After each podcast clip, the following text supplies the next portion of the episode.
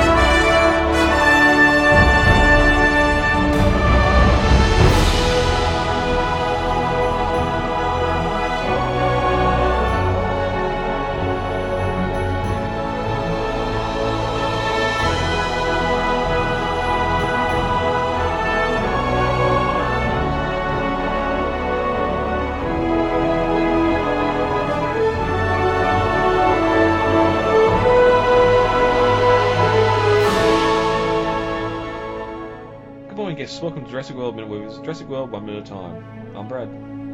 I'm Dave. And on this minute, we're discussing minute 90 of Jurassic World. Dave, an hour and a half into this film.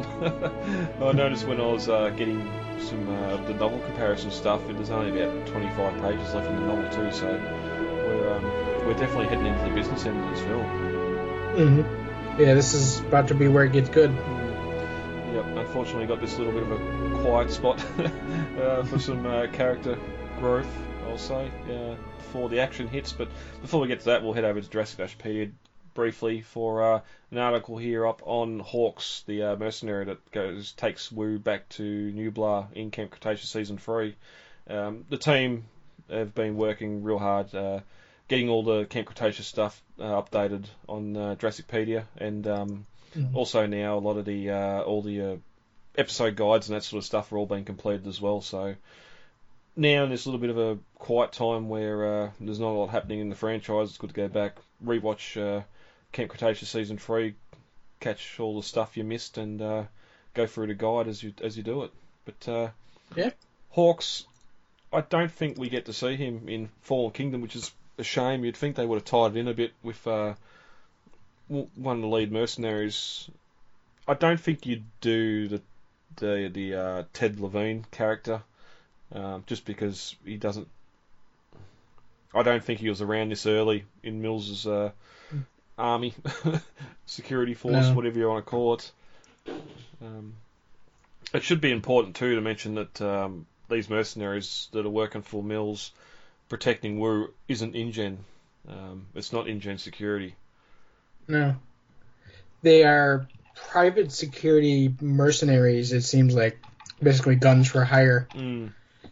And the interesting thing about like this character specifically is well, we, the reason we never see him in the movie is because it turns out that he went to he was Wu's personal uh, security guy when he personally went back to Isla Nublar, which we never knew happened in the opening of Fallen Kingdom because it focuses only on the Indominus retrieval. Yep. Yep.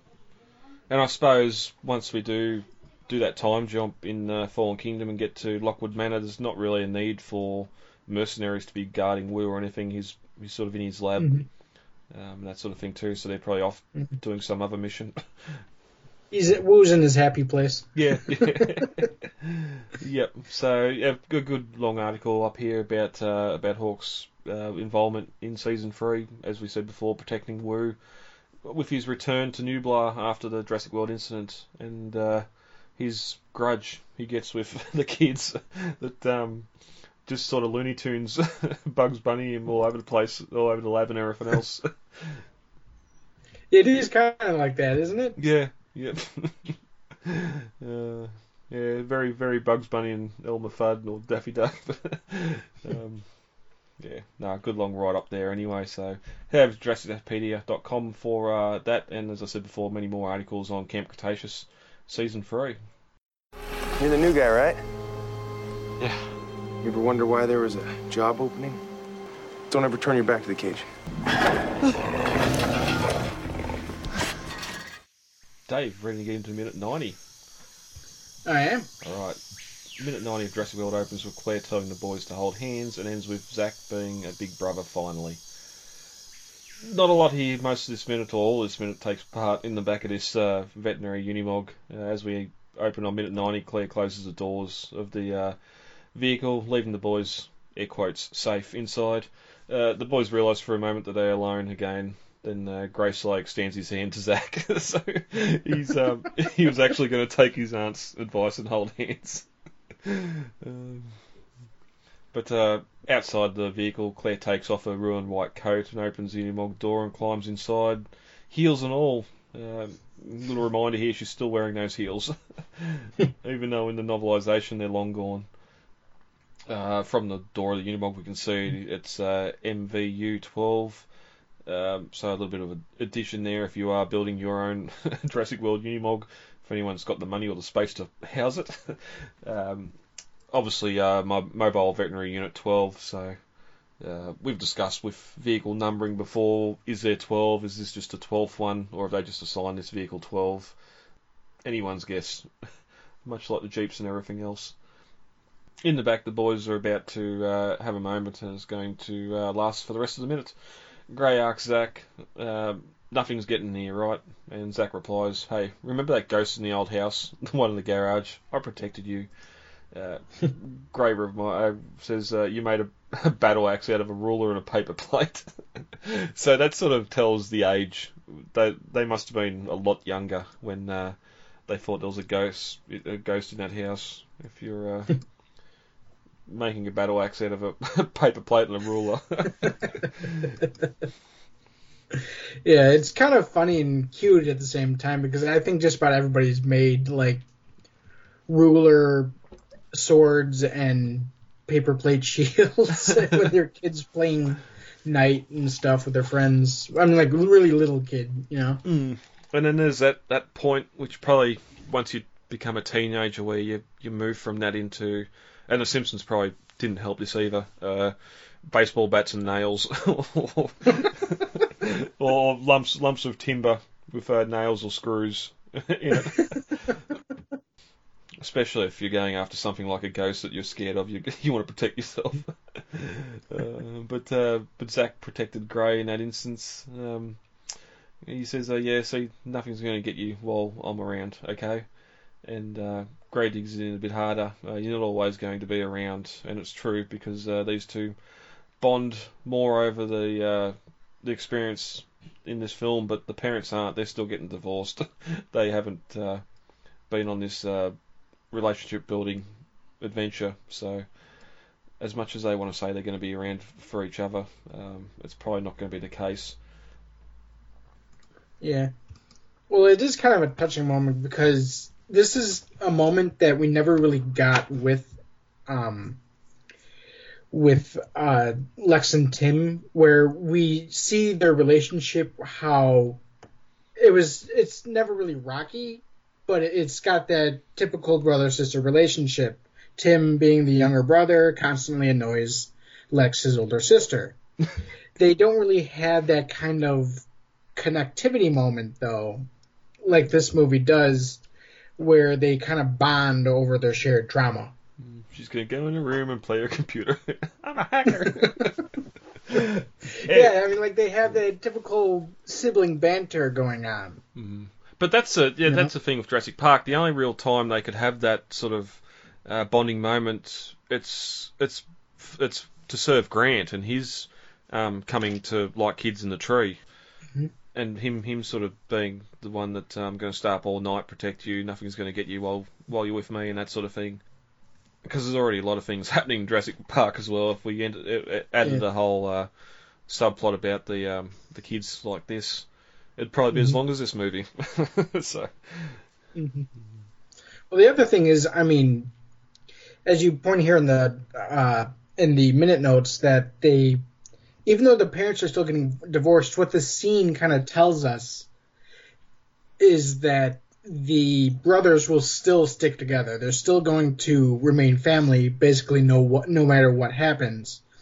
Whereas the whole divorce subplot of the um, movie kind of gets swept under the rug to a point. We get the mention of it from the digger when he goes to meet Gennaro at the Dominican Republic amber mine, but we never get we get that deleted uh, bit of dialogue to that where Hammond explains why the kids are there. But for the re- for the most part, the divorce aspect is generally a bit swept under the rug for the first movie, whereas it's placed front and center in this one. Well, it's again apart from a couple of short scenes in that in the original film. Everything happens on island. Where here we are, we're cutting back to uh, I can't remember the city now, where the where they're from, the parents in the divorce mm-hmm. divorce or the lawyers boardroom or whatever. Yeah. So little scenes like that where we are leaving the island. But again, that was that was many minutes ago, and the next time we see the parents, they're going to be together uh, in that warehouse or that hangar. So mm-hmm. it's sort of it's sort of swept under the rug here too. We had the mention of it early on the monorail where sort of Gray's upset that he's not going to um, see Zach again once he moves out. Hmm.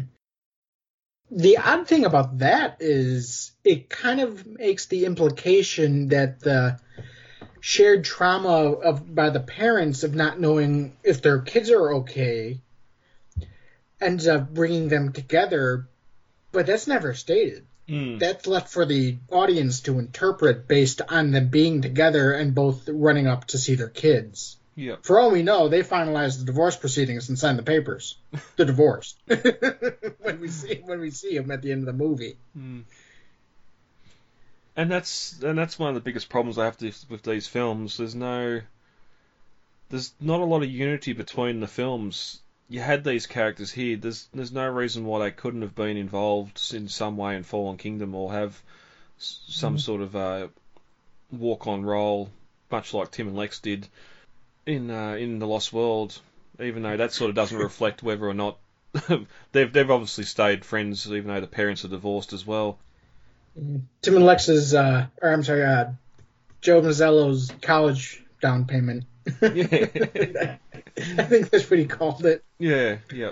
And I've, I'm, I've, my family's stayed together. I, I know a couple of people that have had divorced, divorced uh, parents it's each each one's a different case. These these two parents might um, might divorce for the sake of their marriage, but still live in the same town for the sake of the kids. Or he could be he could be as soon as the papers are signed on his way to Florida. like that's and sometimes kids side with one parent over the other, and and that sort of thing as well, and that sort of splits the the family up even more. But the way the way the film sort of started, well, Zach's going to split as soon as he goes to college and not uh, not look back. Where now he's um, he's sort of made that turn. Radio, maybe I need to look out for Gray. Mm-hmm. Like that that that juiced the minute a little bit uh, a little bit longer. Uh, as the minute, so as the minute ends, uh, he says, "Hey, we're brothers, and we're always going to be brothers." So. Mm-hmm. Um, I know, I know my brother. Where yes, we get along, but there's jealousy, there's there's fighting, all that sort of mm-hmm. stuff. But we didn't just we're not surviving on a dinosaur infested island at the moment either. So. But again, I mean, like I said, it just goes back to what we were just discussing about how, sure they banter, sure they might fight like brothers, but they're still going to stick together and watch out for each other. And I think that's the main take. I think that's the best kind of takeaway that we get with this film versus Jurassic World's divorce theme, or I mean, Jurassic Park's divorce theme. You know? Yeah. Yep. From memory in the novel, it's not really touched on much either. It is some, but it's it's more set used to set the backstory of both Lex and Tim, where like where um Tim remembers going to the American Museum of Natural History and seeing dinosaurs and his sister and dad getting bored and going home and watching baseball. yeah. Well, yeah, both both occurrences too. It sort of happens in the start, and it's whenever it's alluded to, it's all through dialogue. We don't actually see, uh, like this minute, we don't see, we don't even see the parents um, or anything with them. It's all what uh, what Tim's telling Grant, or or vice versa. So, anything else on uh, on that? We um, pretty much all this is exactly the same in a novel, so we've got nothing to add for novel comparisons. So Uh, minute 90, the uh, hour and a half mark of the film, and this might be our shortest minute ever. hmm anyway, we'll get out of here, and uh, we'll be back next minute for uh, releasing the Raptors. Release the Hounds. Uh,